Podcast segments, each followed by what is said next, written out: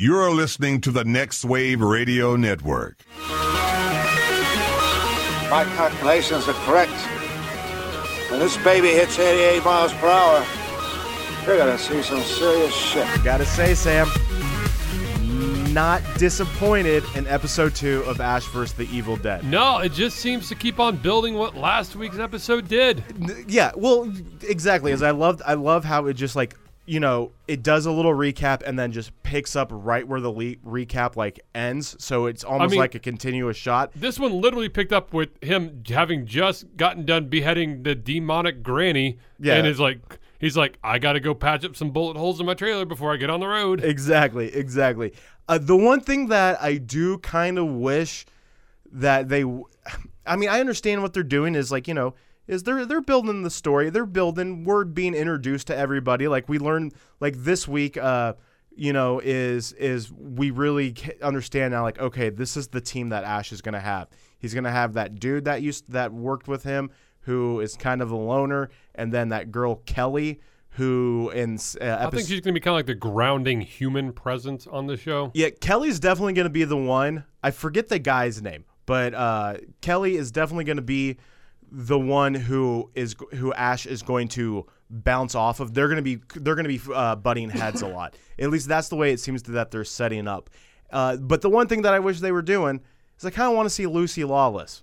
Is you know is I like when uh, she and Bruce Campbell team up, and I would like to see them. Uh, I would like to see her bring be brought into the story more. I think third episode you're going to start seeing her more. I think they're like you said, they're slowly like developing all the characters and the story and the universe. right, right. It's so, but I mean, and I can admit one minor thing I didn't oh, like. okay, and this is just it's such a stupid quabble, squabble to have with this. But he's kind of got the police after him now a little bit because there were like cops there doing like sketches, being like, "Have you seen this guy?" Yeah, And I'm yep. just like, dude, he's such a hero. He's so above the law. You can't touch him. You don't need cops coming after Well, him. Well, but that brings up a really good point, is because you're going to have to address this issue because he is definitely working- beheading people, yeah. Well, he's. I mean, so is he's the reason why you can root for him is because he's killing deadites, he's killing demons, right? But now it's like, how are you going to incorporate this where the law is after him, but you can't like have him fight the law because you need him to remain the good guy, and you can't, you know, have uh, you you can't have the good guy like killing other good guys because from the cops' perspective. He's this this guy running out around with a chainsaw for an arm and a double killer. barrel. Yeah, you know exactly. I fought the law and the law won. Yeah, no, You could have skipped that, Sam. Sorry. you, you, you could have skipped that. Uh, but no, I mean, like he could prove his point if when he lops somebody's head off, they keep their demonic-looking face. But if their face goes back to looking human after he's destroyed the deadite in him, he's gonna have a long uphill battle to be like, these guys were possessed and I killed them for a reason. Yeah, yeah, no, you're absolutely right. But that's what makes him the hero. Is he does he does his homework to make sure that he's about to kill a deadite, like we saw in episode two, where uh, he where Kel we learned in episode one that the the girl Kelly, her mom was dead. In episode two, she's alive and cooking dinner, and uh, and is doing a really good job of blending in with the family until uh, until Ash is able to call her out and uh, and bring out the, the the demon in her, which was also really great. Is that they're sitting down at at dinner, and he just is questioning her and questioning the mom over and over. And she's she's And it- matching him questions. exactly, she's getting everything right, and then he's just like, one more question, and then just jacks her in the face, and he, and like she comes up as a deadite, and I just love the line where he's just like, is some yeah. Told you. Yeah. Sometimes it just takes a good like. Uh, what is it? Sometimes it just takes one to the face to get the juices going. You know, my my favorite one is, oh, thank God I was right. I was gonna feel really bad. Yes, I was starting to feel like kind of like a dick. Yeah, that was great. Uh, this is my comic life on the Next Wave Radio Network. My name is Jeff, and sitting across from me, as always, is Sam. We want to thank you for tuning in to this week's episode. Uh, let's see here. Check us out on Facebook. Just do a search for My Comic Life in the Facebook search bar. Uh, Sam, we have we're really active on uh, on Twitter, but we were really good, and I'll admit it, we have kind of fallen by the wayside with our Instagram account. Uh, Oh yeah, I was we need- posting a lot of pictures there for a we while. We were well. you were posting a lot of pictures of yourself. No, of of me and then of you and then of us. yeah, yeah, Look at it. There's a fair number of you and me. I think there's a lot more of you. bullshit. No, because I think if you go back and you listen to certain episodes, you can tell that like I am just like you know like v- trying to fill time, and you know, while like you're sitting there taking a fucking selfie. Nah, Yeah. you know what you're talking No, about. no, you can definitely hear it. Uh, so, so you can find us on Twitter and Instagram. Our handles on there are at my comic underscore life. Uh, Sam, we do need to get better about posting pictures of uh, on uh, on Maybe Instagram. getting back to periscoping just a little bit. we getting back to it. We did it once. Twice. Twi- Did we really do it twice? Yeah, we racked up 54 viewers on our second periscope. Yeah. Well, really? Yeah. Shit. Maybe we should. All right. Well. All right. So. Maybe we should also just like not say not say this on air and save this for after the show, so we don't bored our listeners. Because uh, I don't think they came here to hear us talk about uh, uh, marketing ideas and promotional ideas. We're uh, still looking for, corporate for- sponsors. That's right. Sam and I definitely sell our souls for very cheap. And don't forget, we'll also come crash your wedding. All you got to pay for is travel expenses. Uh, that includes food, lodging, and fuel. And uh, Tell you what, I'll cover that's about it. I'll cover food, lodging, and fuel. You just invite me and Jeff to the wedding, period. Oh, oh, that was their big deal. But it has to be an open bar. You don't even have to have an open bar for me. So you can have Sam at like a discount price. Me, I have standards, and my standards require an open bar. Sorry, folks, but I like to party, and I'll definitely be the life of your wedding. Uh, so, so our services to crash your wedding are still up. Just message us on Facebook. Uh, should we actually talk about something that's related to uh, to what we, to what our show description is on iTunes? Yeah, you know, I, I got this crazy theory that AMC may be trying to corner the zombie television market. I can see where you're going with that. I think that more or less they're trying to corner the comic book market. I mean, really, let's let, let, let's break this down for a second before we get into this. Is who are the major networks that are doing comic book TV shows? ABC, Fox, CW. What is Fox doing? Oh, Gotham. Gotham. No, yeah, okay. So we got Fox, ABC, C. and CW. Yeah. and AMC. Though it's I, CBS, I think we still need a little. We still need a little bit more time. I've been watching for the past three weeks in a row. Supergirl. Yeah. How's it? How's it been? Been holding up? It's been holding up to me. I know that, like, I keep reading, like, ratings drop, ratings drop. Like, ratings have been coming down a little Dude, bit. yeah, that's because CBS. We had this talk. CBS fucking doesn't do Hulu. They they they now they do offer. They they are the only cable network that offers their own standalone service. I think you pay like six ninety nine. Yeah, we were talking about Star Trek coming on that. Yeah. Okay. So, or you can just go on CBS.com. but do you not need to log in with a TV provider? Mm-mm. Oh, really? Yeah. Okay, then they need to fucking market it better because here's the deal: is uh, like a lot of people I feel like are now going are doing what I'm doing, and that is set top devices. So like I use my Xbox. So if there if I can't get an app for it on my Xbox or on my Roku in my bedroom, I'm not gonna watch it. That's why I don't watch any of CBS's shit because I don't even know if they have an app for it. But is but I'm not gonna pay six bucks solely for CBS shows. No, you can go to CBS.com. It doesn't, unlike Fox, it doesn't ask you, or ABC, it doesn't ask you to sign in to watch new episodes. Okay, but you know what? If if you if if you're at the point where you're going to ABC or Fox's website to watch their shows, just get a Hulu account. Oh, all so right, and then it's, all there. Though. All you I thought you just said you had to log in. I mean, you have to log in with like a cable provider, but I mean, if you Well, got, so so that's not free. Oh, that is, sorry. that that is not free. You it's are logging free for in. me if you if you have someone's login and password. There you go. But no, that is not free, Sam. You're still paying for cable. It's Sam's just a dirty pirate. Yeah, no, you're not a pirate. You're not pirating anything. I'm you're not paying- mooching. Yeah, you're moo- a fucking mooch, is what you are.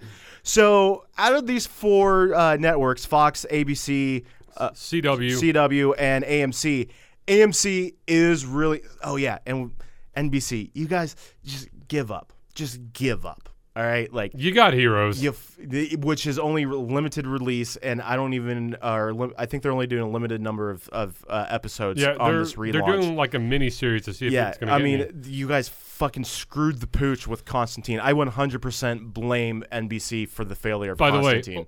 Arrow was on Constantine. Uh, I've Constantine heard. was on Arrow last week. I'm still not gonna watch Arrow. Sam. Ratings went up. See, but no one bought the show. We're already past that point. All the everyone that was involved with that show has been released from their contracts. They shopped it around after NBC dropped it. No one picked it up. El Rey Network has picked it up in reruns. Well, yeah, okay, yes, but let's be very careful with how we phrase this. El Rey Network has picked up Constantine, and they are the only place on TV where you can see the reruns of Constantine. No, it has but not in been their picked up. yeah, I was gonna say in their press release, they were very quick to mention that, like, hey. There are no new episodes in production. This is strictly the original that ran on NBC. You know, uh, maybe we could see it be revived from the dead. We have seen this before. I mean, Fox did it with uh, with Family Guy, and uh, what was the another one uh, besides Heroes?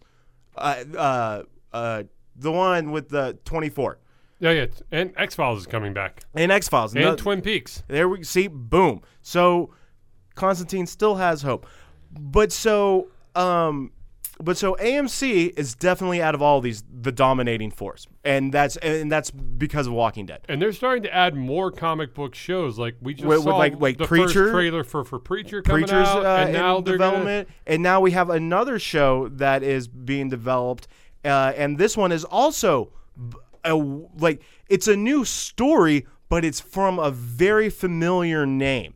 So we have George Romero's uh, new. He has a new comic out. I think it was like a 16 issue run, or was it a six issue run, or 16? Uh, I, can't, I can't really remember. Um, but it's uh, his comic Empire of the Dead. 15 issue miniseries. Okay, so it was 15 issues. Okay.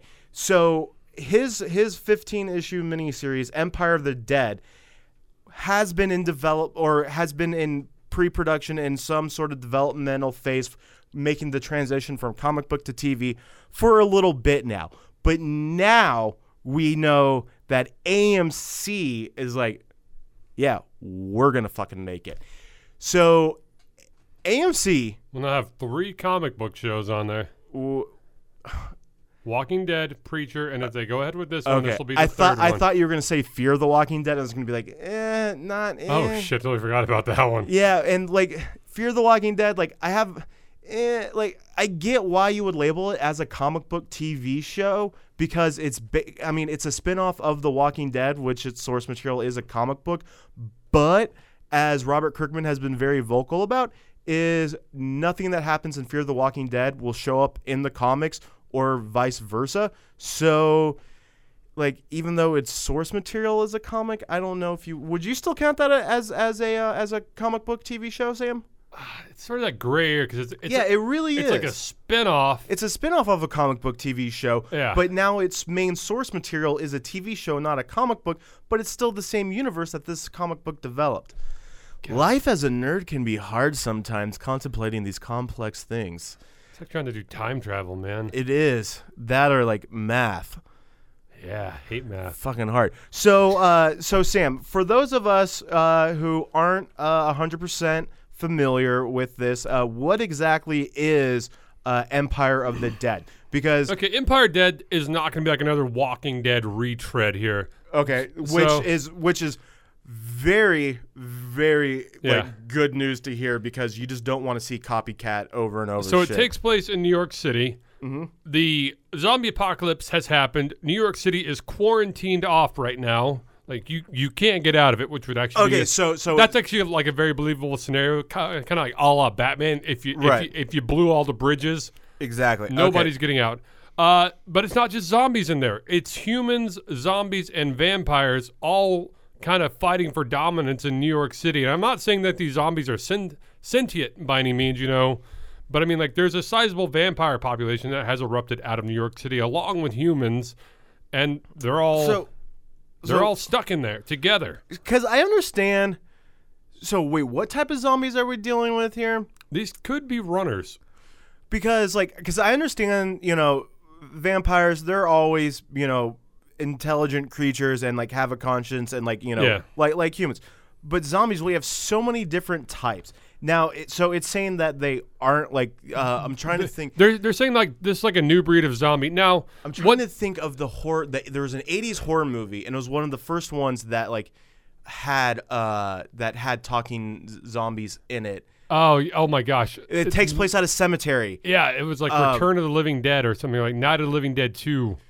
Yeah, like it. it- Like it, like it this wa- gas breaks out over this town. and- Yes, yes, yes. Like I don't think it was No, part of. I don't think these will be talking zombies. Romero's never had talking zombies, but in Land of the Dead, uh, you start to see zombies evolve a little bit, and like one toward the end of the film picks up a gun, and he kind of has Yeah. like a dead limb. Yeah, you're But abs- he but he starts kind of learning a way to shoot the gun. Well, right, like he, yeah, like you, you could definitely tell there was a thought that went Yeah. through his head of like, no, so oh, I, mean, I can use this. Yeah, so I mean, you may see evolving zombies along those lines.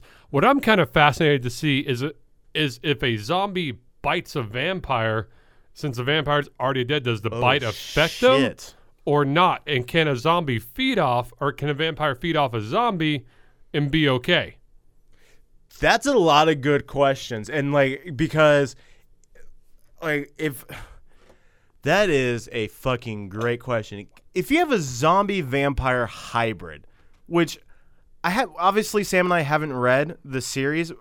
I But- might actually look into it I was about to say I'm bit. looking at re- well, this looks like one that like I'll, I might wait and get the trade for. Yeah. Um, because how cool would it be to have that hybrid of a zombie vampire, and then it's like, do, do I do, do I cut its head off or do I hit it with a stake in the heart? Like Just burn what- the what- fucker. Just set him on fire.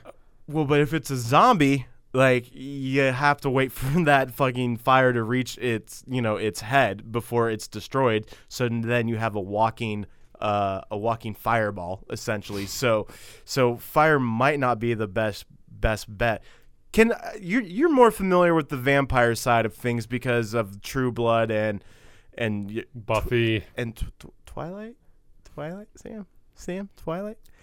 Folks, you cannot see the look on his face, but the look on his face definitely 100% indicates that yes, Sam is a fun or a fan I'm not a fan. I've just happened to. S- I've I've seen them all through voluntarily. favors owed. Uh, the last one I watched voluntarily just because I was like, "Fuck it, how does this end?" The first five people were like, "I'll pay for your ticket, just come see it with me," and I was like, "Okay, free movie." Uh, but a waste of your two hours that you'll never get back. This is what I'll say: the storyline sucks, but the fight scenes were pretty cool.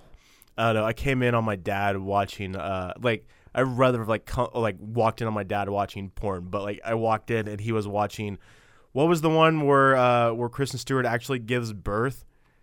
Oh, that was like number four. Yeah, like I came in and like it was that's like one of those scenes, and my dad was like, "This movie's fucking stupid as shit. Why are they sparkling?" And then I just looked at him, I was like, "Well, then why the f- why are you watching this?" And he's like, way, "Well, I'm kind of interested in see what happens here." I was like, "What the fuck, Dad?" yeah, Like, same thing happened to me. But the show you were originally wanting to talk about, aside from True Blood and Buffy, would have been Vampire Diaries. That you yes, know I that watched. was that was it. So, but I've already forgotten where I was going with that. You had a question about the oh vampire yes, yes, mythos yes, for me. yes, yes, yes. Uh, if you destroy the vampire's head, does it does it grow back, or do you ha- you and you No, have to? if you if you behead a vampire, it's it's dead. okay, okay, so so so okay, so then that would be the best bet for a hybrid vampire zombie Yeah. is is to uh, destroy That the would just brain. be kind of cool to see on TV. Too. I know, and that's what I'm kind of hoping is in this comic. Once again, I'm gonna have to pick up the trade, but, But so if the zombie walked in the sunlight as a hybrid, would oh it fuck, another great question. would it would it burn up and die, or would the zombieism protect it? And if it was originally a zombie, then turned into a vampire, like what's the dominant strain there? Is it more zombie than vampire? Like, is it like, I mean, I don't- like I don't know. You look, Sam's forming a thought. No, I just like I got like the Keanu Reeves like whoa Oh, oh okay. Type. Oh, okay. type thing like Bill and Ted like whoa. you don't have to do that face. That is what you look like normally whenever you're thinking. Yeah. Sam, they can't see you. Stop, stop doing it. So uh, Stop thinking, Sam. So so you know, AM, Cool premise. I mean, Yeah, humans, very cool premise. and zombies locked in a quarantine Manhattan. you know, and it, and it's and I like the fact that it is not a uh, an exact copy of uh, of the Walking Dead I mean, because yeah, they're they're still trying to cash in on like the Walking well, Dead. Well, yeah, I mean they're definitely going to be the zombie go to network. You know, AMC is. Uh, and just like just like just like CBS, I have an issue with uh, AMC of how they release their shit too. me and you both. You know, uh, yeah, yeah. Well, you should be able to log into their website because you need a TV provider for that. Oh, cool. Didn't know that. No, they weren't. They weren't very streaming friendly at first. AMC. No. They may have changed that, but for a, a while there, I, I was trying to watch Walking Dead on streaming and couldn't. Yeah. So uh, as we get more information about uh, about this new show, we will definitely uh, keep you updated. But so right now in development over there at AMC is George Romero's. Uh, I already went on to the next Empire of the Thank Dead. you. I already went on to the next story. So Cool, man. Some So- of us actually remember things. well, I forgot what I was going to say to that. Uh, so uh, Keeping it along the lines of TV, yes, it is. FX and Marvel have struck a deal. Yes, and uh, you know, it was it was funny as I was is uh on the editing bay last night. Uh, Joe always like asks, you know, hey, what are you guys talking about on on My Comic Life this week? And I mentioned like, oh yeah, FX and Marvel had reached a deal where they're going to co-produce two new series, uh, you know, for for the FX network. And Joe was like, oh great, is it part of the MCU? And I was like. No, because it's going to be based off of X Men characters, and Yeah. he and he immediately, Joe immediately went like, oh, okay. And like I had the complete opposite reaction because well, it's like, uh, whoa, whoa, whoa, wait a minute. Do you not understand what this means?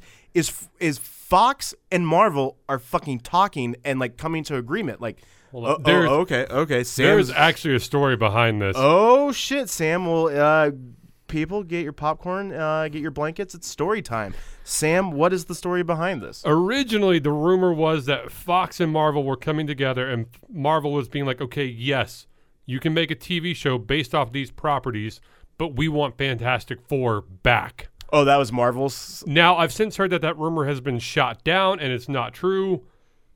God, I hope I'm wrong. And I hope I. I, I really hope that Fox is or Marvel's like, we'll give you he- well, what's going to be called Hellfire Club and Legion for Fantastic Four coming back into the fold of Marvel. yeah, you know. That's what the whole speculation that the reason Marvel was like, yes, we'll give you these because we want this. You know who else really hopes that uh, that that that rumor is true? Joe? No, every fucking person attached to the Fantastic Four movies that are locked in for another two goddamn movies. That's who really hopes this rumor is true, and I could see it being because Fantastic Four, comic wise, has been a very successful property for Marvel over Where did the I years. just read? I think I read somewhere that Fantastic Four cost Fox in total a billion dollars. Fuck, Like they me. lost. That makes sense, man. You look at production value, then Marketing. you then you look at marketing, and then and then international, yeah, distribution. Like you are definitely not gonna make any like like there have been several movies that have bombed at the box office and then made their money back once DVDs came out. This is not the case, Fox. You better come up with another movie that does extremely well to You better make hope. up you better for hope this. X Men: Age of Apocalypse can help you buy the chunk out of the debt you got God, into. but so a billion dollar loss. Fuck me, man. And what's stupid is they could have saved all that money is if they just would have made the movie and shelved it. They would have been they would have uh, gotten their copyright and their rights of usage back and then would have saved a shit ton of money. Sorry, getting getting sidetracked here, but feeling justified nonetheless. Universal has pulled Jem and the Holograms after two weeks of release. No shit. Yeah, because it made next to nothing. No, I think it made less. I think it. e- I, I want to say at the most it made like 1.29 opening weekend. Yeah. Now, uh, but and uh, I think the budget was only like five million.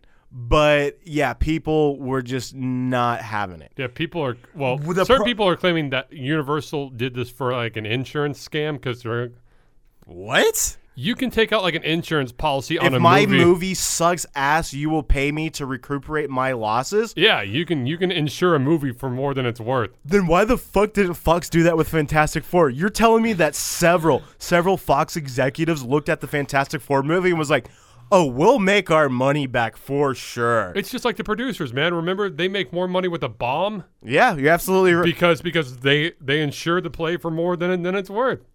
You know that.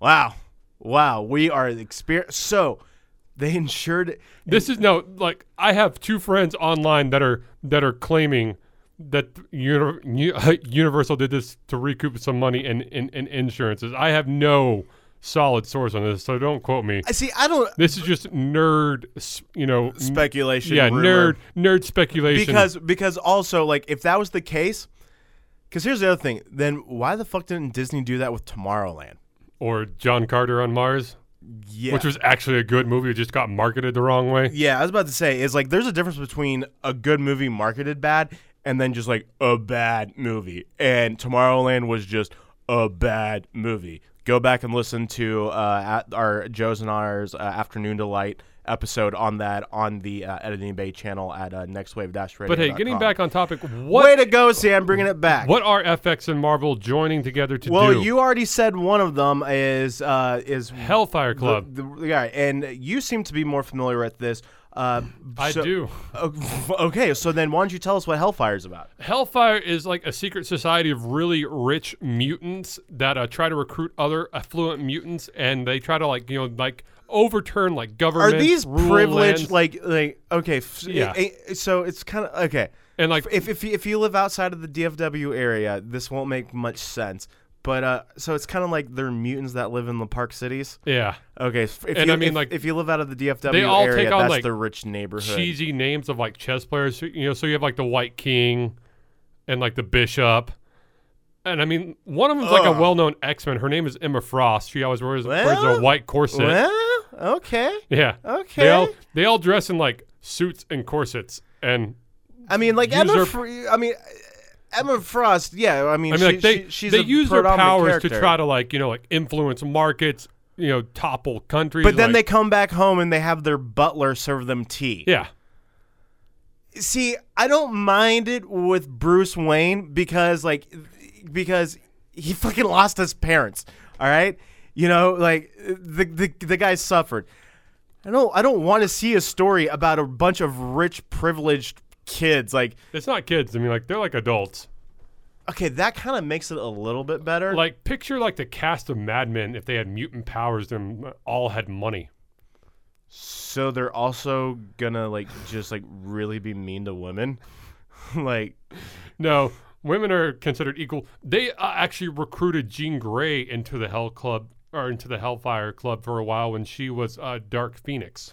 okay, okay. Uh, And so- this show is going to take place in the 1960s. what I'm wondering is why did they need um, Marvel in on this? Because th- these Because, are these are based Hellfire off. Of, Club is a spin-off or well, is a subgroup that came up in the X-Men. but so was Deadpool and Fo- and due to the rights that Fox had uh, with the X Men, that's how they're able to do Deadpool because Deadpool fell Maybe underneath Marvel that. locked down the rights to Hellfire that's Club after that's after what I'm trying to that's what that's what this article doesn't explain and if someone does know this please go to our Facebook page and let us know uh because yeah is if it, because in this article they're even saying that that there are going to be popular X-Men characters from the X-Men series they like, have like Emma Frost. well they officially haven't released which characters will be in it but you know, I mean if you're saying that she was a prominent character in the comics then that makes sense that she would be in it but Emma Frost is under Fox because she's part you know her she ties showed up in X-Men First Class. Exactly. So th- that's what I'm trying to figure out. Is like, why? Where is Marvel getting involved with this? Don't get me wrong. Very happy that Marvel and Fox are talking. Yeah, it's not the TV show I kind of wanted, but I'll still watch it. I mean, just because, like, just because, like, the MCU, Marvel has done a really great job with that, but they are missing a lot, some gaps because they don't have X Men and Like, I think you know Spider Man. Well, now they do. Marvel's first foray into like an X-Men style TV show should have been Generation X. Just like a bunch of like Mm. teenage kids like living at the X Mansion, learning to like develop their powers, which I know is a lot of the premises of what X Men was. right. And these kids are kind of more punky and emo-y and I don't know. Yeah, no, I, I can see why because then that also allows you to develop a longer and have a longer series going because you can follow Yeah. these from like Generation X would have had more like a CW feel to it, you know. Yeah, yeah, uh, And those shows run for fucking ever, man. yeah. But so either way, just happy that they're talking. Okay, so back to this. So, uh, Hell, uh, the Hellfire, Hellfire series takes is place in the 60s. You have an FBI agent that uh, kind of stumbles upon the Hellfire Club and their plans for world domination. And he's oh, gonna- so they're bad guys. yeah, the Hellfire Club, bad guys. Oh, Did you not hear me say that they topple governments, like con- try to control markets, manipulate people's minds to like do their bidding? Sam, you know that whenever you talk, I tune in and out. All right. Well, yeah, the Hellfire Club, bad guys. Okay. Okay. And Okay. now you got an FBI agent trying to stop them. That's interesting. That uh, a very young Fox Mulder. That that's also interesting that they're going with the premise where the TV show is going to be like from the bad guy perspective. You know, is there anything in the comics that like where it's like they're the bad, like they're more anti-heroes, or are they just straight up bad? I mean, you could you could ride them as anti-heroes, but I mean, basically, they're straight up just assholes. like like you would have to have a really strong argument of like you know like Deadpool anti-hero, but you can but it's No. very easy to be like no, this is why he's an anti-hero. Their Hellfire Club is a bunch of rich, aristocratic people who think like society is beneath them. Oh man, I just hope. I don't want to see that. Like, I don't want to see like because t- if that's the premise of the Hellfire Club, then I just want to see these people get killed off every episode, and then the series is gonna be over. That just sounds fucking annoying to watch. I hate that. And like, you're not Well, gonna give it time. but you're not gonna you're not gonna keep viewers around for a TV show. It's like, oh, let's watch that show where the main characters are the people we fucking hate and root against, and then nothing bad happens to them. Wait, are you telling me that there's never been a TV show where you've rooted for the bad guy? Uh, well, I guess Breaking Bad, but he had cancer. He got over it. But it didn't. He dissolved a guy in a bathtub. But that's because he had cancer. That was still because you're talking season one shit there, all Yeah. right? And it was full blown. And he needed a place to cook. So, you know, and he needed Jesse. So it he had to, Sam. There were no others there were there was no other way out of out of out of out of that scenario. And we got we had Hannibal on TV for a while. Yeah, I didn't watch that one. You know, but that that's a that that's a really good strong point because Hannibal, at least from the the movie side, no redeeming factors whatsoever. And you know, I don't watch this show. This guy is supposed to be pretty bad. You have the blacklist, Uh, or is he kind of falling in the anti-hero category? like like, I stopped watching it. Uh, but from my understanding, the premise is he was a bad guy, like on the FBI's most like wanted list, and turn voluntarily turns himself Oh, in. okay. But he voluntarily turns himself in to work with this new FBI agent, uh, and because it has he had something to do with her past. well, I'll tell you, Beyond the Hellfire Club, the second show Yes. sounds really. I mean, I, I know who the character is. Right, but also Bringing this to screen is going to be utterly good fucking luck, man. yeah, like because this is also another thing where it's like we're following a bad dude. The show is called Legion. It follows Professor X's son. That was his mutant name he was given. Mm-hmm. It finds out, uh, first of all, everybody says you're diagnosed schizophrenia. Turns out that that's not. That it's actually his mutant power developing, and he can take on multiple personality and character traits, which could be cool, you know, because you can take on like the trait of like a wrestler or like a superhero and like stop bank robberies, you know. But what happens with one of Uh. his multiple personalities take over? One of them, if one of them's like it is in the comic books, uh, he goes psychotic, hates his father, and And- tries to kill him. Spoiler alert: in one storyline, does successfully kill him, Did we mention that he was Professor X's son, Yeah, and that so in and this he's scenario? also got some strong, you know, like telepathic and mental abilities along the line of Professor X. okay, okay. So, uh, So these out of out of all the deals FX could have struck with Marvel, they're like, we're gonna go with your rich mutants trying to influence the world and, And a kid with multiple personality that disorder. kills Professor X. Yeah, this is what we want to turn into TV shows. Y- you know, They gotta they gotta have some clever writing. You know, if eh, this for us to works- root for the bad guy. if this guy. works and these shows are good, awesome. I'm on board. No, no, you're absolutely right, and and I hope that's what happens. But you got, like I said, you got to have really fucking clever writing to get someone to watch a show and root for the bad guy. You know, I already hate the fucking premise of the first one. Hell, what Hellfire Club. I already fucking hate that premise, man. I just because I hate people like that. Uh, so fuck. Okay. All right. So so this, but but once again, at least Fox and Marvel are talking to each other.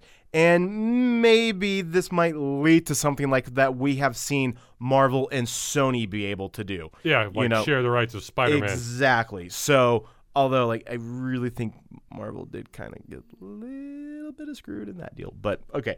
Uh, anyways, uh, moving on now to uh, the we're, let's actually talk about the source material for uh, what all these shows Comics. are. Comics.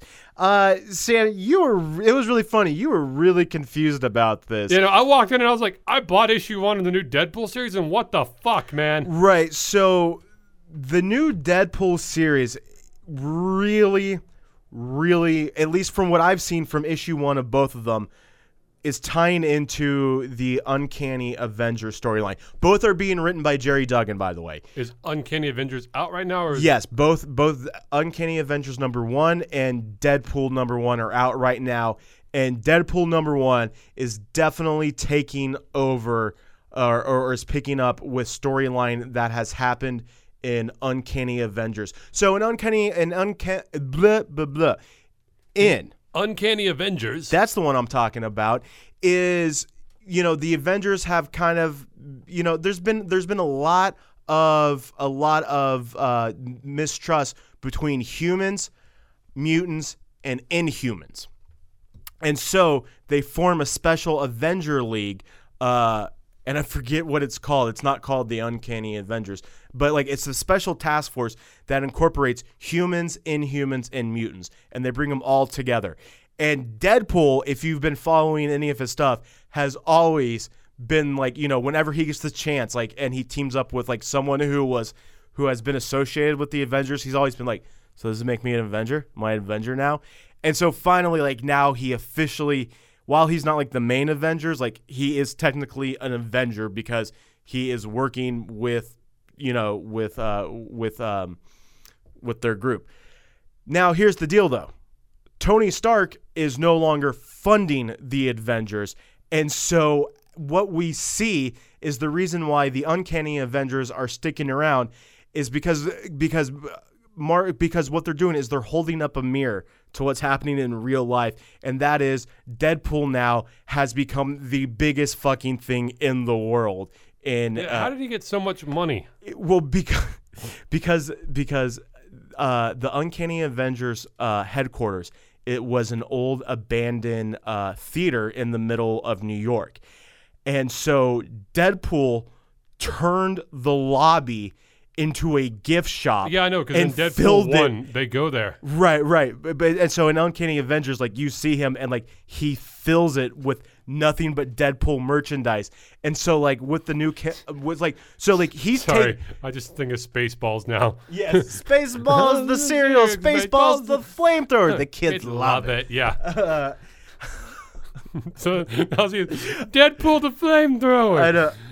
That just also made me think of my other favorite scene where he's like, "Comb the desert. Found anything yet? We ain't found shit." like, oh, Taking this God. too literal, sir? No. Yeah. Just no, he's, like- he's like, "Comb the Come desert. We're combing come the to desert." God damn. I You can't go. tell Jeff and I are both ADHD. I fucking and love Spaceballs. God damn, I love Spaceballs. Uh, come on, Rick uh, Moranis, whatever your name is, Rick Moranis. Moranis. Please come back so they can do his Spaceballs. But too. getting back to Deadpool, way to go, man! Thanks for keeping me on track there. Um, God.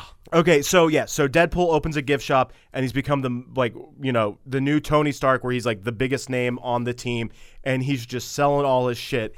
And then in Deadpool number one, they're playing off of that, and Deadpool has uh, is like you know is he has started his own mercenaries for hire business called Heroes for Hire, which pisses off a Full- the guy who founded Heroes for Hire, Luke Cage, Little- yeah, little Mr. Luke Cage, who's which really pissed. led to the funniest panel in the comic where he calls up Matt Murdock and he's like, "Just this once, just give me Punisher's phone number." And and and Matt, He's like, ah, let's just. yeah, Matt's like, "You know what? I'm I'm typing up a cease and desist order. Don't worry." And he goes, "No, give me. Frank's phone number right now." So, so in the But how fir- does this lead to the spinoff of? Well, so so in February we are getting a new mini series, a five, I, yeah, five issue mini series, uh, which is entitled Deadpool, uh, Deadpool and the Mercs for More Money, and this is going to uh, be directly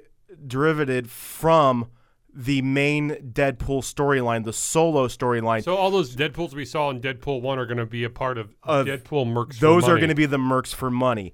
Uh, you know, And then where's the main Deadpool storyline going to Well, go? you see, that's the thing that I was about to say. Is so what this tells me is even though in the Uncanny Avengers number one and Deadpool number one, they seem to be playing up to Deadpool and his rise in popularity.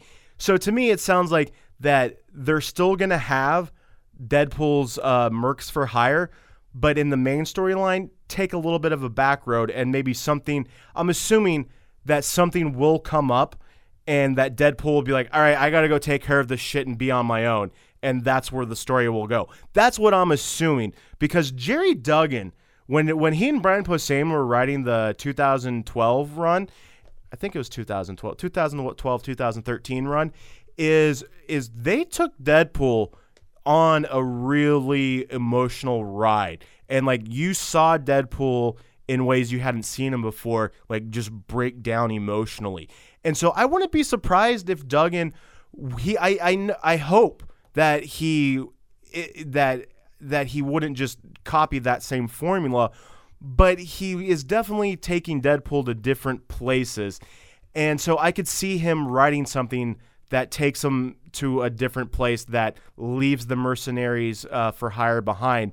And then that's when this book comes into play, which is going to focus on Deadpool and his interactions with the mercenaries for hire. So in uh, yes, in February of 2016 uh, is when is when issue number one of Deadpool and the Mercs for Money uh, comes out, and I am super they should have just called it Deadpool: to Search for More Money. yeah, pretty much. I would have been so happy. That would have been great. So so I'm hoping that uh, that Uncanny Avengers and uh, and Deadpool are going a different route and don't keep focusing on like this like you know Well, you've convinced me. I'm gonna go pick up Uncanny Avengers number You one definitely should. tomorrow, It- so I can figure out what the is, is because on. is because like I said, issue two for both comics hasn't come out yet, so I don't know if the stories will still intertwine. But issues number one of both of those uh, intertwine. Now, here's the part that I'm also really excited about uh, for uh, for this uh, Deadpool, the Mercs for more money, is who they're bringing in to write it. And they are bringing in one of my favorite writers for Deadpool, uh, Mr. Cullen Bunn. Mr. Cullen Bunn, he is the one who wrote Deadpool Kills the Marvel Universe, Deadpool Illustrated, and Deadpool Kills Deadpool. He is he he is a fantastic comic book writer. I really I'm I'm reading uh, his Dark Horse comic, uh, Harrow County, which is an amazing, amazing uh, like just like ghost story type comic book that is oh my god i'm just in love with it uh, so he's coming back and he is writing this five issue story arc and that right there sells me well the fact that it was deadpool sold me uh, but uh, but that right there tells you that this is also going to be a well-rounded story because i've yet to read anything by cullen bunn that sucked you know, whether it was for Deadpool or another project. Every fucking thing I've read by this guy has been amazing. Oh yeah, he before they canceled uh, Moon Knight, they got rid of Moon Knight uh, when they reset the Marvel universe. Those bastards! I know he started writing Moon Knight, and it was amazing. Like definitely took a turn upwards. I hope they bring it back. Uh, but so, so Deadpool, the Mercs for Money, coming out this February, February 2016, written by none other than Mr. Cullen Bunn. So uh, definitely be on the lookout for that one uh, when it comes out. Finally, today, uh, one for. I definitely think that uh, if if we have some younger uh, listeners, they may not understand this and may not get get Eat it. it, Joes. Eat it, Joe's. Uh, so uh, so Mystery Science Theater 3000 is Oh, wait, let me put this in line for the young ones. If you ever have listened to a RiffTrax, Yes, if you ever heard of riff tracks or ci- uh, cinematic Titanic, uh, they don't have anything to do with Mystery Science Theater or But it's the track, same but it's the guys. same concept. Or or if you've ever been to uh, Pancake uh, Theater at Alamo, is you know, or even going as like far if you're a Doug Benson fan and you've been or heard of the Benson Interruption, all of these things that of people riffing on movies, all of these pretty much stem from Yeah. Mystery Science if you Theater listen to like, 3000. You know, how did this get made, or any other podcast like that that riffs on a movie, Yes. I would say it all started with Mystery Science Theater 3000. Yes, yes. Uh, Like while they may not follow the exact same formula, the concept is still the same. And so Mystery Science Theater 3000 was a show that started out on basic cable and then got picked up. I remember say- watching it I on the Sci-Fi Yeah, channel. I watched it on Sci-Fi I- late on weekends. Right, it, but and I think they because I the two channels I remember being on was Sci-Fi and Comedy Central, and I don't know which one it was on first. I just remember watching the bulk of it on Sci-Fi, but I don't know if those were reruns or new shows. But so, anyways, it was the show was on in uh, was it the early '90s? Yeah. I would say, yeah, mid '90s, Er and I, would say even like when I was in high school, like I was catching reruns. I mean, I'm talking like midnight, 2 a.m. like reruns Yeah, yeah, coming on like yeah. Sci-Fi or Comedy Central. Um, but so so anyway, so it was a show where you know they These wa- guys were in space. there is yeah is is they were spent they were sent to space by a mad scientist i forget the guy's name and that was their punish is that's what this guy's punishment was They had to watch and review bad movies. well no he just had to sit through these bad movies and he got bored and so he builds all these different robots to keep him company on the spaceship you know and uh it was started by joel uh, hodgson and then later uh, he left the show and uh, kevin murphy uh, uh, kevin yeah it was kevin murphy i think that filled in for him uh, th- it took over the show, and so he left the show, and you know, I think I think he maybe he did start cinematic cinematic Titanic, maybe that was him. Uh, but anyways, you know, left the show, and now uh, Joel Hodgson is back, and he is doing a Kickstarter to try to get Mystery Science Theater 3000 up. Uh, It's a little and pricey running. Kickstarter. Well, so here's the thing: is first of all, we should mention because I watched the Kickstarter video. Is there are no networks that are involved uh, in this. So even if he does re- reach his Kickstarter goal, is it's like there's still the question of how you're going to distribute it. And he's even said like maybe maybe someone does pick it up. Maybe it is just on internet. I mean, I, mean, I would I would watch it again. I mean, on I mean, a, yeah. on a network. I mean, look at what Alan Tudyk and uh, Nathan Fillion did with Con Man. Is that is on uh, that you pay fifteen bucks, you get the whole season. I think it's the whole season, and you can only watch that on Vimeo.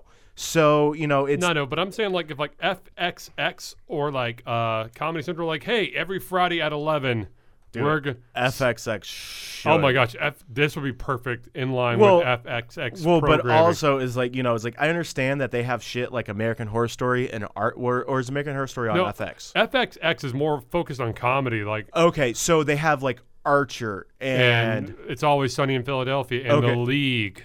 Wh- which is going away. I know, so sad about that. So Love that but, show. But really, so FXX doesn't have a whole lot of program. I know I know they've had more canceled shows than they have successful shows. Yeah. I do know that. Uh, so yeah, I could definitely see them like be like, let's pick it up. But as of right now, no one is interested. So uh, Joel has turned to Kickstarter, and like Sam said, he has set a pretty high goal. And the goal that he is looking for is $2 million. And if he makes the $2 million, excuse me, that will go to pay for a grand total of three fucking episodes. Three. Three episodes. Let's put this in comparison.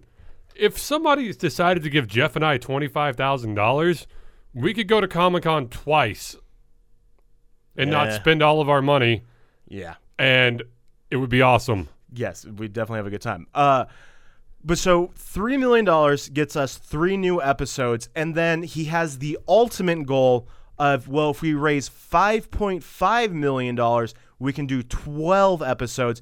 And he explains that, or doesn't really explain how, but just says that, like, you know, once we get that 2 million, all episodes after that will be cost less for production Let value. me put this in even greater perspective for you. I think they got the perspective, Sam. Super Troopers 2, the entire fucking movie, Okay. not even quite raised $5 million. I, I think it raised 4.4 and they're going to do a sequel movie on $4.4 million. And, and I think it's very safe to say that Super Troopers was a much bigger commercial successful hit than Mystery Science Theater Yeah, has so- ever been. I mean, but I Mystery, mean- Mystery Science Theater Hey. has a huge cult following. Hats off to him. This man is aiming high. Good but, for him. But but here but here but here but here's the thing that that um um I'm guessing is what happened is the reason why he needs the two million and then the reason why uh, episodes at once he reaches the two million episodes after that would be cheaper to produce is I'm guessing is he doesn't have the original set.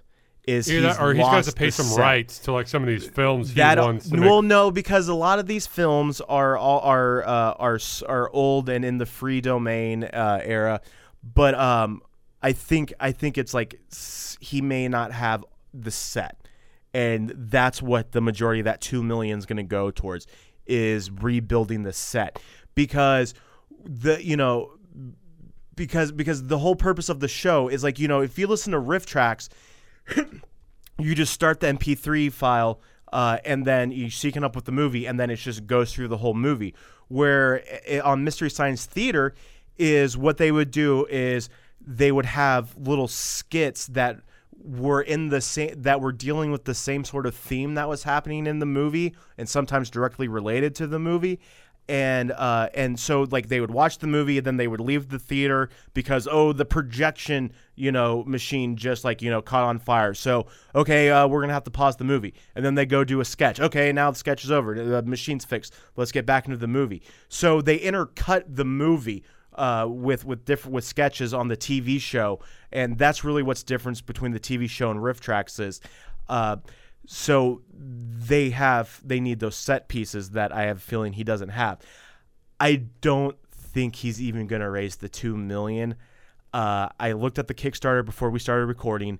He has a little over six hundred thousand dollars. He's still got thirty one days. Still got thirty one days left on the campaign. I'd say he reached his two million goal. he might make the he, but then that but he's already said that's only three episodes. And it's like two million three episodes like and then what are we done? Is there you know are you going to try to you parlay these into something else? Like you know what do we, you know what's going to happen after these three episodes? I mean you know just a lot of questions I like you said, Sam. Is it does hold uh, it, it? I grew up on it. I would like to see it come oh, yeah. back I would love to see it.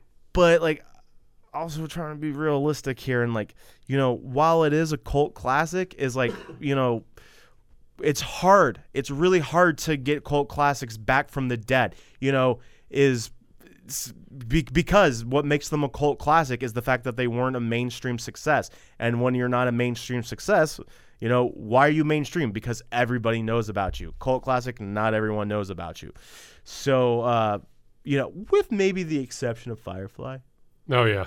but even then, with the, how popular it is, is that really then a cult classic now? I don't know. I mean, it's it's hard it's hard to say. So we'll see what happens, Good man. luck to you, buddy. Yeah, is Jeff and I are rooting for you. Yeah, is if if you go to uh, Kickstarter, uh, just do a search for uh, Mystery Science Theater, and uh, it'll pop up, and you can watch his little video and check out and see if there's a donation level you want to give to. Um, so yeah, all right, Sam, you ready to go into new releases? Let's do this. All right.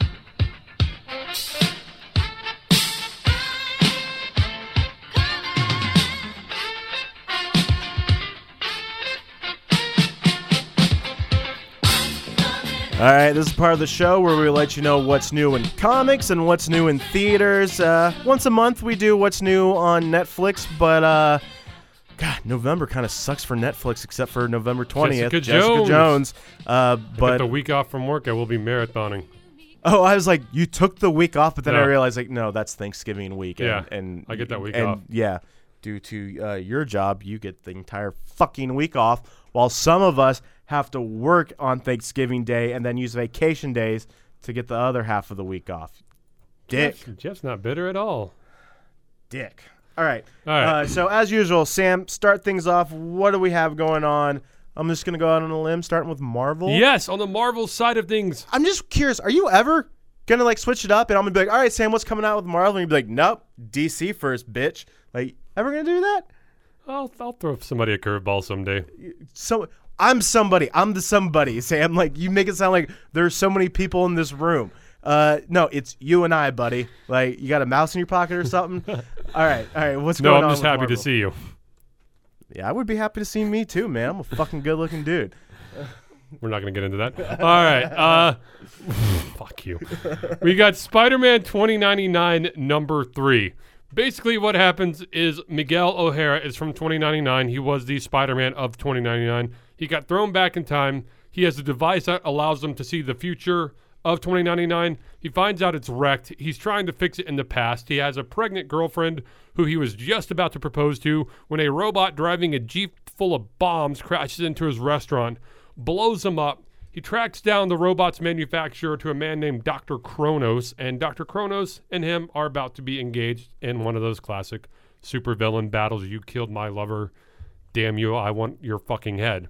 So, if you're a fan of this character like I am, you think he's a badass, check out Spider Man 2099, number three. Okay. All right. Also, we have Wolverine number one, but this isn't the Wolverine that you think. This is the uh, female Wolverine, right? Laura Kinney embraces her destiny. Here comes Wolverine X23 was created to be a weapon, and for a time that's all she was. But with the help of her mentor Logan, the original Wolverine, she escaped the dark past. Tragically, Logan has fallen, but Laura will continue in his footsteps as a hero. Recent events have her doing everything in her power to keep those around her alive as violent forces are hell bent on mutual destruction. Wow. Yeah, sounds like a pretty cool premise. It does. It does. All right, this fuck it. Flipping on over to the pages of DC. I like these guys. This is why I this is Oh, why I talked God. about them. It's not Aquaman. Don't worry. Okay. Okay. This is Red Hood and Arsenal. It's Green Arrow's old sidekick and the Robin that got killed off by a fan vote but came back. Wait. Say that again. It's Green Arrow's uh, drug addicted ex partner Okay. and a Robin that like the fans could have voted to live or have killed off, and they voted to have him killed off. Okay. And then he came back as um, Arsenal or Red Hood. Sorry, Oh, Red Hood. Dude, that's kind of bullshit. I didn't realize that was. I didn't. I remember a while ago you telling me that uh, th- that DC was doing this, where they're going to let fans decide if Robin uh, got killed or This died. head back to way long ago. Yeah, This is back in like the '90s. no, I thought they had another. No, I said uh, I said they should do that with the current Damian Wayne. Oh, okay. Then, But no. Then, then never mind. but Then yeah, never mind. so I like these characters. So Roy and Jason have been through a lot with their new startup business and therapy sessions to vent a few grievances. Seems like just what the doctor ordered. Too bad Sarah Fina and her team of villains are finally assembled and ready to launch their attack. Can these two heroes fend it off and keep the team together? Jeff, Oh, you know what I'm going to say here. uh, you're going to have, have to to tune. r- oh, not read to find out. Not tune in next week, and Sam No. will tell you. Uh, Okay. And then also just another personal favorite character, uh, Constantine the Hellblazer, number six. now, is this Hellblazer or is this Constantine? no, look, the Hellblazer series. No, no, no. Ended. No, no uh, Hold on. Just hear me out here. Because it was the And then longest DC running fucking comic- rebranded it now as Constantine, but in case people forget, they're calling Mm. it now Constantine the Hellblazer. But no, f- no. But isn't the original Hellblazer still going on with the original storyline of Constantine, and now he's like in his like 50s and 60s? no, they, That that ended. yeah, that ended when they when they reset the the DC universe, and now he's a young man again. No, Well, because because because they reset the DC universe before we started doing the show, Bef- before we started doing this show, and I remember that on one of the very early shows we talked about. well then Uh, since then they have ended the Hellblazer series. I guarantee you, and they have relaunched it now as Constantine the Hellblazer. Okay, all right, I'm trying to do All some. right, you do your um, research. I'm trying gonna- I'm gonna read yeah, this. Keep keep going. New York, New York. It's one hell of a town. John Constantine returns beaten and broken from his English excursion to find his adopted American home in magical peril. A mysterious plot is building in the mystic underbelly of New York City. Demons, imps, monsters, fairies are running rampant, and only Hellblazer can save the Big Apple from an infernal takeover. But does he even want to? Son of a bitch. What? Am I right? Am I right, Jeff? Did I just prove that I'm a awesome nerd, a geek? Yeah, the original Hellblazer series ended in 2013 with the th- uh, 300th issue release. Suck it, suck it, suck it, suck it, suck Shut it. the fuck up. Uh, Yeah. uh, Vindication. It feels good. fuck off. Okay, so Jeff, yeah. what's coming out? oh, Well, sorry. What do we got on the image side of things? Yeah, you were about to say independent side, and I was gonna have to correct you again. Uh, all right, so we got uh, we got three comics with some gr- uh, two new ones and one great jumping on point. Uh, but real quick, uh, personal favorite of mine, uh, back with a new story arc. It's new story arc, but I don't I wouldn't call it a jumping on point. Birthright number eleven is out this week. If God, just go pick up volumes one and two amazing, amazing uh, comic book uh, that's out. All right, so uh, first off, we got two new uh, new uh, comics coming out this week. First up, we got the new comic Limbo. Limbo number one is out this week. A detective with no memory, no identity, and no manners. A femme fatale seeking escape from a powerful crime lord. A voodoo queen with a penchant of mixtapes and high tops. And a goat eating TV. Fuck if I know. It looks cool because the artwork on the cover shows like a mummy wrapped hand Yeah. grabbing like uh, Yes. a cassette tape. So all these things take place in a little city that Sam and I have decided to call Dead and, and Andy. Is that what is that how we said it? Like you and I both looked at it like, what the fuck? Like Sure, go for it, Jeff. yeah, like Dead Dead Andy City. That's how we're gonna say. Andy. What? How'd you say? the Andy, Dead Andy. Okay, let's go with that. dead Uh, Andy. Dead Andy. Okay, yes. I'm trying to fucking move on from it now, Sam. All right.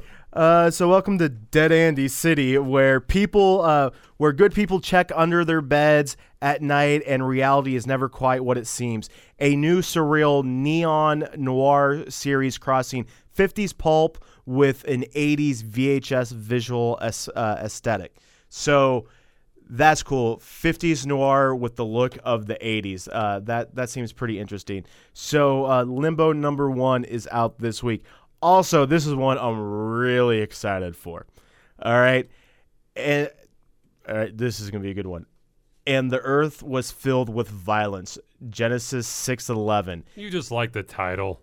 Yeah, I You do. like saying this word. It, it, it it's a fun title. Let me don't don't fucking ruin it for me, Sam. It's the year one thousand. Uh, okay, sorry. It's been uh, one thousand six hundred and fifty five years after Eden, after Adam and Eve got kicked out of the Garden of Eden. All well, no shit. Well, some people don't follow religion, Sam. All right, and so you know some of them might not know what Eden is. Anyways, it's been uh, 1,655 years since Eden, and life on Earth has already gone to hell. The world of man is a place of wanton cruelty and wickedness. Uh, prehistoric monsters and Stone Age, uh, Stone Age. Oh my God! God damn it, Sam. We went over this word too. Marauders. There it is. Marauders roam the land. Murder and destruction are uh, are the rule of the day. Humankind is a failed experiment. The uh, this is life before the flood. Noah's Ark, people. That's what he's talking about. Watch the Russell Crowe movie. I heard it was really good. No, I didn't. I heard it sucked dick. I heard it was Yeah, no, Terrible. No, like I heard, like no one was pleased. Like Christians didn't like it because it wasn't, uh, according to them, wasn't a rep- uh, accurate representation. And then even movie fans were just like, no, it just sucks. Uh, okay, so this is life before the flood. Uh, the story of man on the verge of his first apocalypse. Welcome to the world of the goddamned. Ugh, goddamned number one is out this week.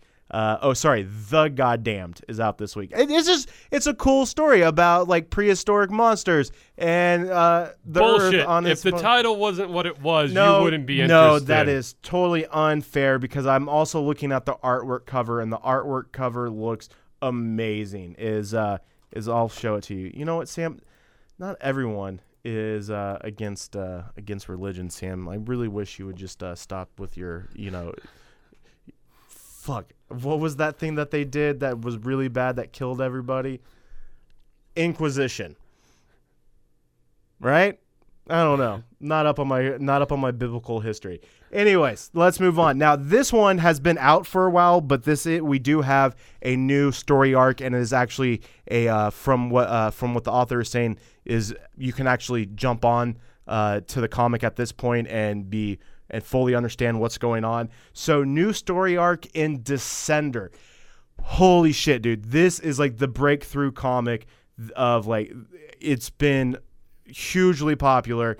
Uh, so Tim 21's adventures continue as a mysterious figure from his past emerges and sends shockwaves through the galaxy. And for those of you who like to collect things, is there is a variant cover B that is a 3D cover, and it looks like you'll need the old school 3D uh, glasses with the uh, red and blue. Oh my gosh, yes. Okay, just making sure. I'm used to the RealD 3D, bro. I keep up with the times. Don't live in the past. Back to the Future, Doctor Who, Yeah, yeah, yeah. all wore those. yeah, yeah, 3D yeah, glasses. yeah, yeah, yeah. Well, Marty McFly didn't wear them. No, Is- one of Biff's gang members wore 'em. Right. I'm sorry if I didn't pay attention to Biff's gang because they were the bad guys, and I was more interested in see what Marty was gonna do. Fuck. I hate you so much, Sam. All right, let's move over to movies. Uh, gotta say, like a lot of movies are being released that I haven't seen fucking dick for previews. Is so first up this week is uh, the 33. This is the movie based off of the 33 Chilean miners. What? So the only thing I remember about the 33 Chilean miners, besides yes, they all survived, yay. And that But- like they got brought up in that really weird elevator. But one of them had a mistress and a wife that were both waiting for him. Yes, I totally remember that. there was a fight that broke out Yeah, at the vigil. yeah, at the vigil. That was fucking awesome. I just want to know: Are they going to tell that part of the story? Well, like that also goes to prove that like just because you for survive something like this doesn't make you a good person. Yeah. Like because like you're making this movie and you want to portray these 33 miners as heroes, but obviously as we know one of them's kind of a piece of shit. All right? Yes, I completely forgot about that. So that's all. That's all I think about is at the end we're going to see these men coming up and like this heroic music. All of a sudden you see like two women screaming at each other. Yes, yes. Uh, so uh, the 33 is out this week. The only actor in it that I recognize is uh, Antonio Banderas. All right, moving on over. Sam, getting to that time of year, starting to get the Christmas releases. Oh yeah, the Oscar and the and the holiday films. Yes, that's right. And uh, all right, one holiday film coming out this week Oh is yeah. Do you think people do this just because they need money or to like keep their SAG cards for a year? Because every year I see some sort of celebrity cast filled yeah, this is holiday a fucking movie. big cast, big name cast. Haven't None seen ever do that well. and haven't seen, but I also haven't seen shit in the way of previews for this. I have on TV recently. uh, for this one I'm talking about, uh, Love the Coopers. Yeah. Okay, so here's the premise of this. Uh, when four generations of the Cooper clan come together for their annual Christmas Eve celebration, a series of unexpected visitors and unlikely events turn the night upside down, leading them all towards a surprising rediscovery of family uh, bonds and the spirit of the holiday. So, and it's it's a comedy, uh, and it stars Diane Keaton, John Goodman, Ed Helms, and Alexis Borstein, I believe is how you say her name. She was on MADtv. Does the lo- uh, the does the voice of Lois Griffin? Sure, it's not Alex. Yeah, what I say? Alexis. Oh, sorry, you're absolutely right. It is Alex. You're absolutely right, Alex uh, Borstein. Oh, uh, the other. So if you don't recognize, so you you'll definitely recognize her voice from Family Guy. But if you don't recognize the face, if you saw Ted when uh, Mark Wahlberg's character when he was the little kid, uh, Oh, yeah. she, she was was Ted's she, mom. Yeah, yeah, she was she was uh, the mom in the kitchen. All right, and then finally uh, coming out this week, a movie that I just saw a preview for uh, the other night, and I gotta say the write up on um, on IMDb is kind of different than what I took out of watching the preview. So first up, uh, the write up on I oh the movie is uh, By the Sea. Is so uh, first up uh, the the write up on IMDb is set in France set in France set in San oh sorry France I thought that was France this is Set a, in France. Yes, not San Francisco.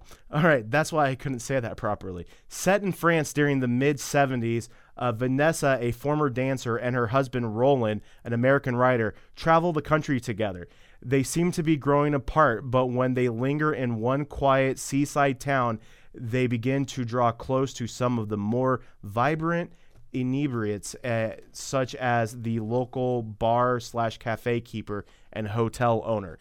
Um, here is and uh, here is my takeaway from what I saw in the preview. Um, dude's beating on his wife. That's what I got. There is That's depressing. that they're married, and there's definitely a scene where the husband's beating the wife. Now, here's the other thing that I find interesting this movie, written and directed by Angelina Jolie, and also in the preview, Oh, this is like that Wait, hold on. weird Brad Pitt Angelina one, man. Yeah, is so yeah, is that was the other thing I was that that's where I was leading up to.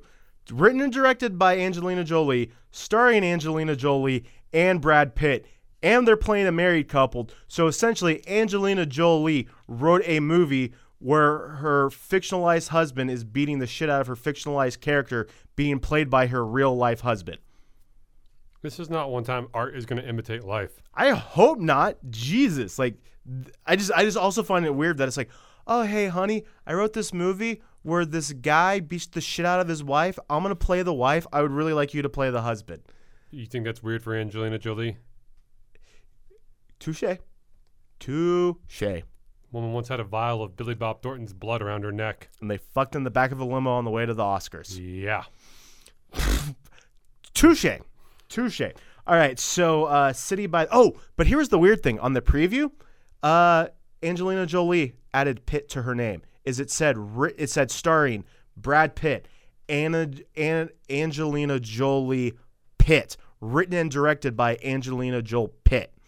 So she started adding Pitt to to her uh, to her uh, credit, which I just I was like I'd never seen that before. Like I'd never seen her do that, and I I thought she always also seemed like the type that was like I don't need to do this. I got my own name to play off of.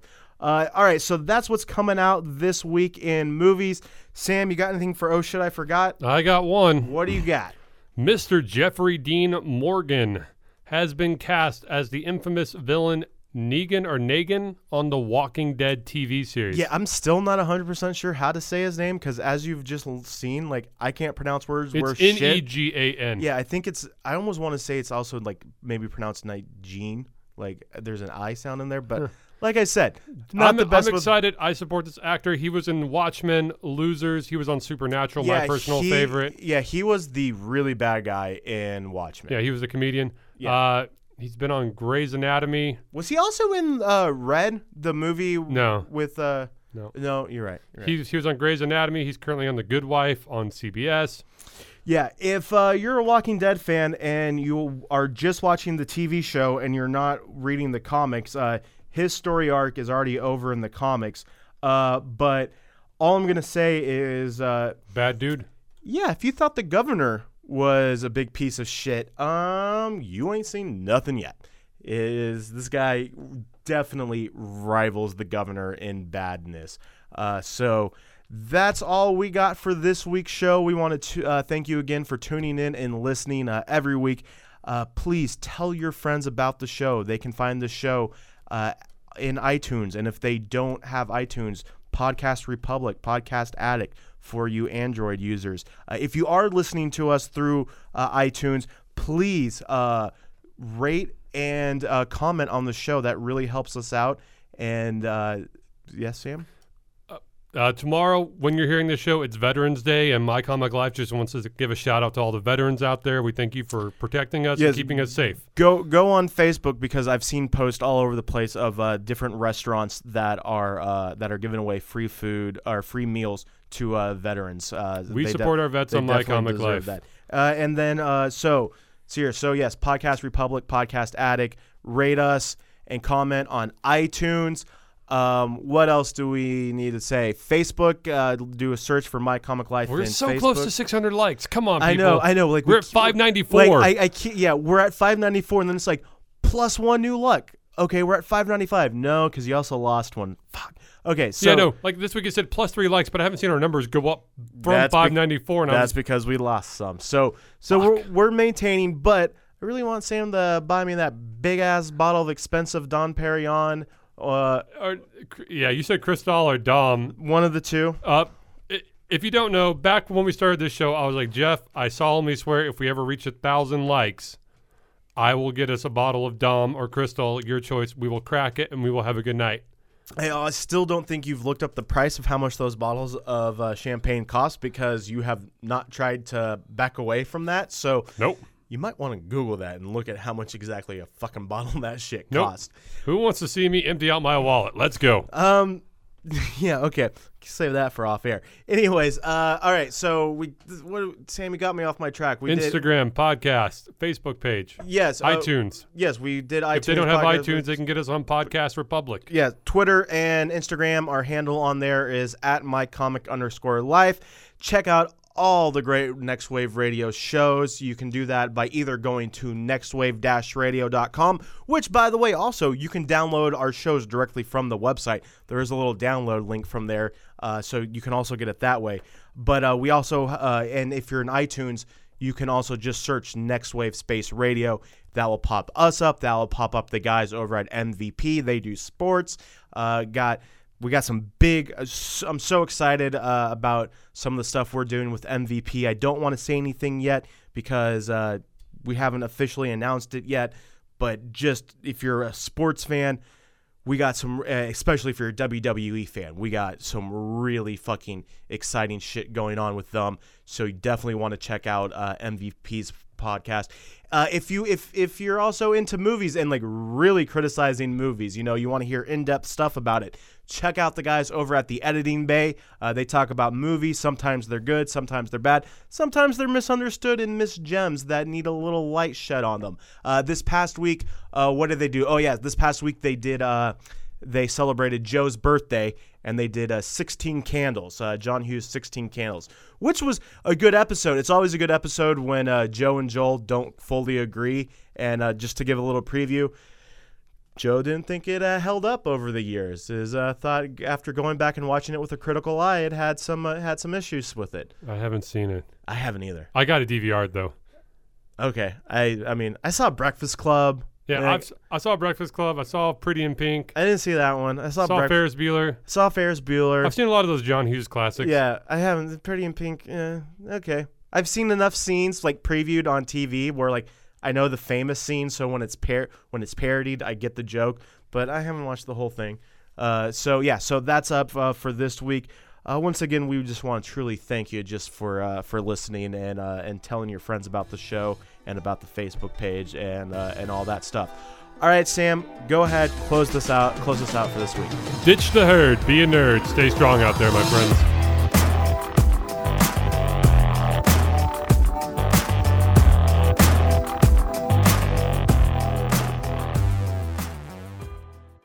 You've been listening to the Next Wave Radio Network. That's fucking gold.